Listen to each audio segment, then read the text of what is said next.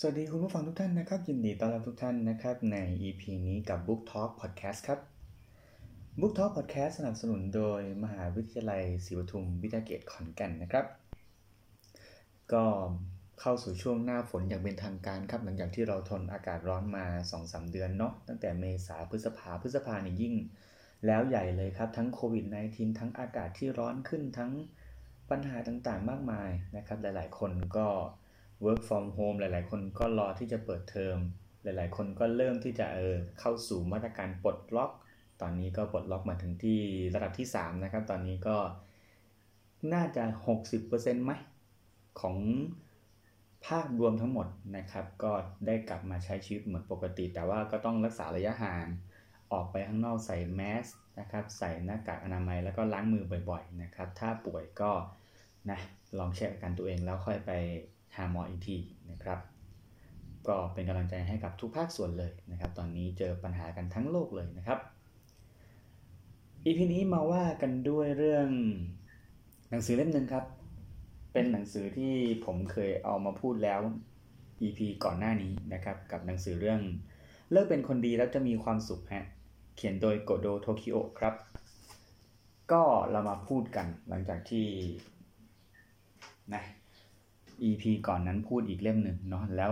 EP นี้มาพูดถึงเรื่องคนดีครับ ในหนังสือเรื่องเลิกเป็นคนดี แล้วจะมีความสุข เขานิยามคำว่าคนดี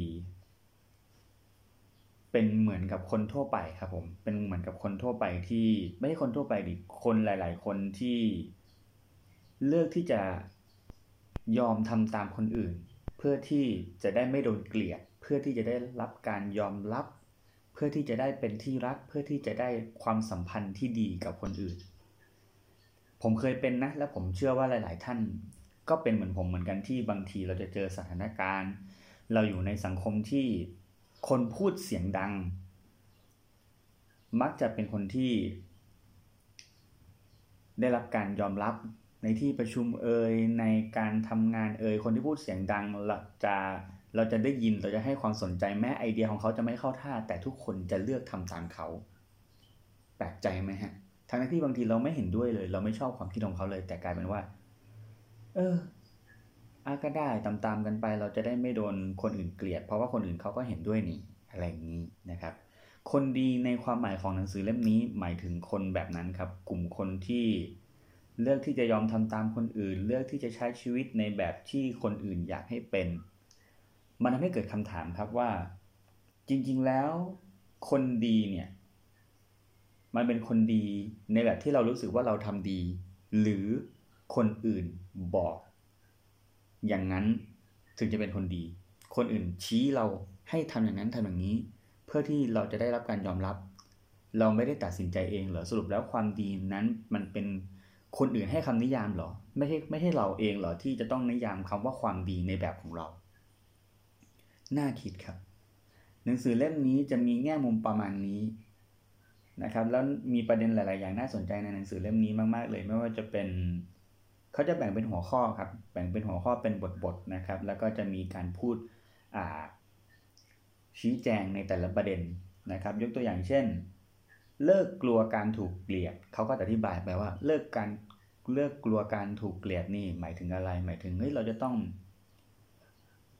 ไม่ได้สนไม่ต้องไปสนใจว่าใครจะเกลียดใครจะไม่ชอบบนโลกนี้แม้ไม่ไม่ว่าคุณจะทำอะไร เรารู้สึกว่าเราจะทำดีเราจะทำตามคนอื่น แต่สุดท้ายไม่ได้มีคนไม่ชอบเราอยู่ดี ไม่ชอบแบบที่ไม่รู้จักเราด้วยซ้ำมองแค่หน้ามองแค่ภายนอก เขาก็จะรู้สึกไม่ถูกชะตาด้วยแล้ว เพราะฉะนั้นผมว่าเอาจริง ๆ แล้ว เราไม่ควรจะไปสนใจคนที่ไม่ชอบเรา เพราะไม่ว่าจะทำยังไงมันจะมีคนไม่ชอบเราเสมอนะครับ แล้วก็เลิกใช้ชีวิตในสังคมที่ถูกสร้างขึ้น นะครับอย่างที่ผมบอกไปนะครับว่าอันนี้จริงแล้วเราควรนิยามความหมายของสังคมของชีวิตของเราด้วยตัวเราเอง เราควรจะเอาตัวเองไปอยู่ในจุดที่เราพอใจ ไม่ใช่จุดที่คนอื่น รู้สึกว่าอยากให้มีอยากให้เป็น นั่นเกี่ยวข้องโอ้หลายอย่างเลยครับ ไม่ว่าจะเป็นคนอื่นอาจจะมองความสำเร็จต่างจากเราเราอาจจะต้องการแค่ มีข้าวกิน มีงานทำไม่ได้เดือดร้อนที่บ้าน แต่บางคนอาจจะมองว่าเอ้ยทำไมอายุขนาดนี้แล้วยังไม่มีบ้าน มีรถ มีทรัพย์สินเงินทอง มีลูกแต่งงาน คืออย่าเอาอย่าเอาบรรทัดฐานของสังคม ที่คนอื่นยัดเยียดมาใส่ใจเรา เพราะมันจะทำให้เราไม่มีความสุขเลยครับ มันจะทำให้เราทุกข์นะ แล้วก็แม้กระทั่งในเรื่องของความรักนะครับ เลิกเปลี่ยนตัวเองให้เข้ากับอีกฝ่าย เลิกเปลี่ยนตัวเองให้เข้ากับอีกฝ่าย หมายถึงอะไรหมายถึงว่า ในในในหลาย ๆ ครั้งอะเราอะโหยหาความรักมากไป เรายอมที่จะทำทุกอย่าง เพื่อให้ได้รับการยอมรับ เพื่อให้ได้รับความรัก เพื่อให้ได้มีคนรัก จนกลายเป็นว่าเราเสียความเป็นตัวเองไปเลย เราลืมไปด้วยซ้ำว่าเมื่อก่อนนั้นเราเคยเป็นใคร อะไรที่เขาทำแล้วเราไม่ชอบ เราก็กลายเป็นว่ามองข้าม เราก็เลยไม่กล้าที่จะพูดกับเขาตรง ๆ ว่าเฮ้ยแบบนี้เราไม่ชอบนะทั้งนี้ทั้งทั้งที่เราอะ รู้สึกไม่ชอบ แต่กลายเป็นว่าเออเราต้องเก็บกดความรู้สึกไว้ เพราะว่าเฮ้ยเขาเป็นแฟนเรานะ เขาเป็นคนรักของเราโอ้และอันนี้ผมเจอ เยอะมากเลยไม่ว่าจะเป็นข่าวที่เราเจอกันอยู่ทุกเมื่อเชื่อวันข่าวการหึงหวง ข่าวการโดนหลอก ข่าวการโดนหลอกแต่งงานอะไรอย่างนี้ข่าวมีคบซ้อนมีชู้นะครับ มันเกี่ยวข้องกันหมด เพราะว่า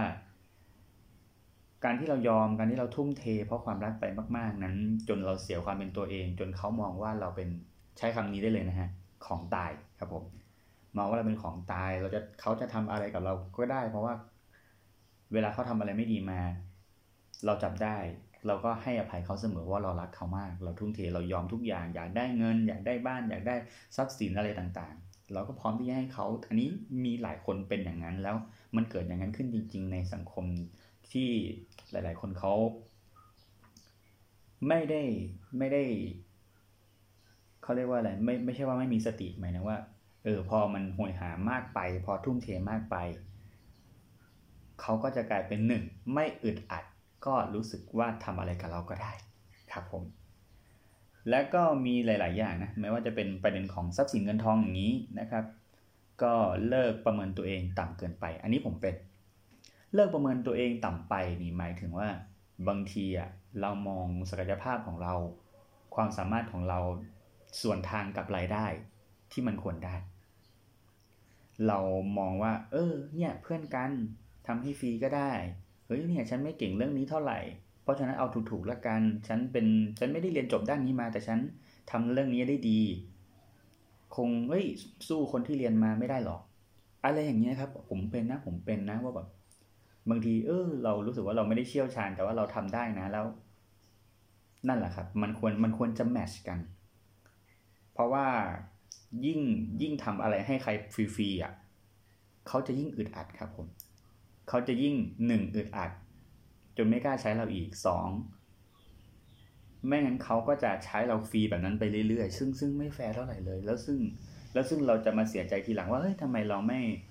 ตั้งราคาให้มันเป็นกลางที่มันคุ้มค่าแรงของเรา เพราะฉะนั้นคิดไปเลยครับ เราคิดไปในราคากลาง เราคิดไปในราคาที่มันสมเหตุสมผล ถ้าเราไม่รู้ว่าอันไหนคือจุดพอดีเราเราถามคนที่เขาประกอบอาชีพนั้นเชี่ยวชาญนั้นก็ได้ผมว่าไม่น่ายากนะครับ แล้วก็อูมีหลายหมวดนะครับ หลายหมวด ไม่ว่าจะเป็นเลิกทำตามคนอื่น เลิกเกรงใจ เลิกการประทะกับคนอื่น กลัวการประทะกับคนอื่น ก็เป็นประเด็นที่น่าสนใจนะเรื่องเขาบอกว่า อย่าไปกลัวการประทะกับคนอื่นครับผมเขาแนะนำว่า เมื่อเราได้รับความไม่ยุติธรรม ได้รับการเอาเปรียบ ได้รับสินค้าหรือบริการที่ไม่ถูกต้องตามความต้องการตามออเดอร์ หรือเมื่อมีอุบัติเหตุหรืออะไรก็ตามแต่ที่มันจะต้องไปกระทบกระทั่งกับกับคู่กรณี เราเราไม่ควรจะยอม เราไม่ควรจะปล่อยไปว่าโอ้แค่นี้ไม่เป็นไร นะครับ เราเมื่อเราไม่พอใจอะไร เราควรพูดด้วยด้วยเหตุผลไม่ใช่อารมณ์ การพูดออกไปนั่นจะทำให้หมายว่าเขาก็จะรู้ว่าเขาอะทำอะไรเราไม่ได้นะเขาจะเขาจะมีลิมิตขอบเขตของเขา ไม่งั้นถ้าไม่ทำอะไรยอมอย่างเดียวก็เขาก็จะได้ใจนะครับ เพราะฉะนั้นเขาเลยแนะนำว่าเราควรศึกษา เกี่ยวกับกฎหมายเบื้องต้น เอาไว้ด้วย กฎหมายเบื้องต้นเกี่ยวกับอะไร เกี่ยวกับกฎหมายพื้นฐานเรื่องว่า เอ้ยเราสามารถ ฟ้องอะไรได้บ้าง เราสามารถเกี่ยวกับผู้บริโภคเนี่ยเราทำอะไรได้บ้างกฎหมายคุ้มครองผู้บริโภคต่างๆ ที่มันเกี่ยวข้องกับชีวิตประจำวันเราควรจะรู้ไว้ ก็ประมาณนี้นะครับ อันนี้ผมเล่าให้ฟังคร่าวๆในในในหนังสือเรื่องนี้ ในหนังสือเรื่องเลิกเป็นคนดีแล้วจะมีความสุขมีบทความน่าสนใจหลาย ๆ บทความ อันนี้คือผมแค่ยกตัวอย่าง แล้วก็มาพูดในสิ่งที่ผมรู้สึกว่ามันสามารถเอาไปใช้ได้ ในในบางเรื่องของหนังสือเล่มนี้มันก็จะเป็นเกี่ยวกับ culture หรือวัฒนธรรมของญี่ปุ่น มากเกินไปซึ่งมันไม่แมชกับของไทยเรา แต่มันจะมีบางหัวข้อเหมือนกันที่มันใช่ที่มันตรง โดยเฉพาะเรื่องความรักความสัมพันธ์ การงานการเงินรวมถึงสิ่งที่เราอยู่ในสังคมนะครับ ก็ฝากไว้ด้วยนะครับสำหรับใครที่หาหนังสือดีๆอ่าน ผมว่าเรื่องเรื่องนี้ดีมากๆเลยนะครับ เลิกเป็นคนดีแล้วจะมีความสุข จากโกโดโทกิโอนะครับ ขอให้ทุกคนมีความสุขและก็ฝ่าฟันอุปสรรคในช่วงโควิด -19 นี้ไปด้วยกันนะครับ ไม่ได้มีแค่เราที่เดือดร้อนนะครับ ตอนนี้ก็เป็นกันหมดเลยส่งกำลังใจให้กับทีมแพทย์ ให้หาวัคซีนให้หาวิธีป้องกันและรักษาได้เร็วๆ แล้วก็ใครที่ป่วยอยู่ตอนนี้ก็ขอให้หายไวๆนะครับ ก็เป็นกำลังใจให้นะครับ แล้วพบกันใหม่ EP หน้าสวัสดีครับ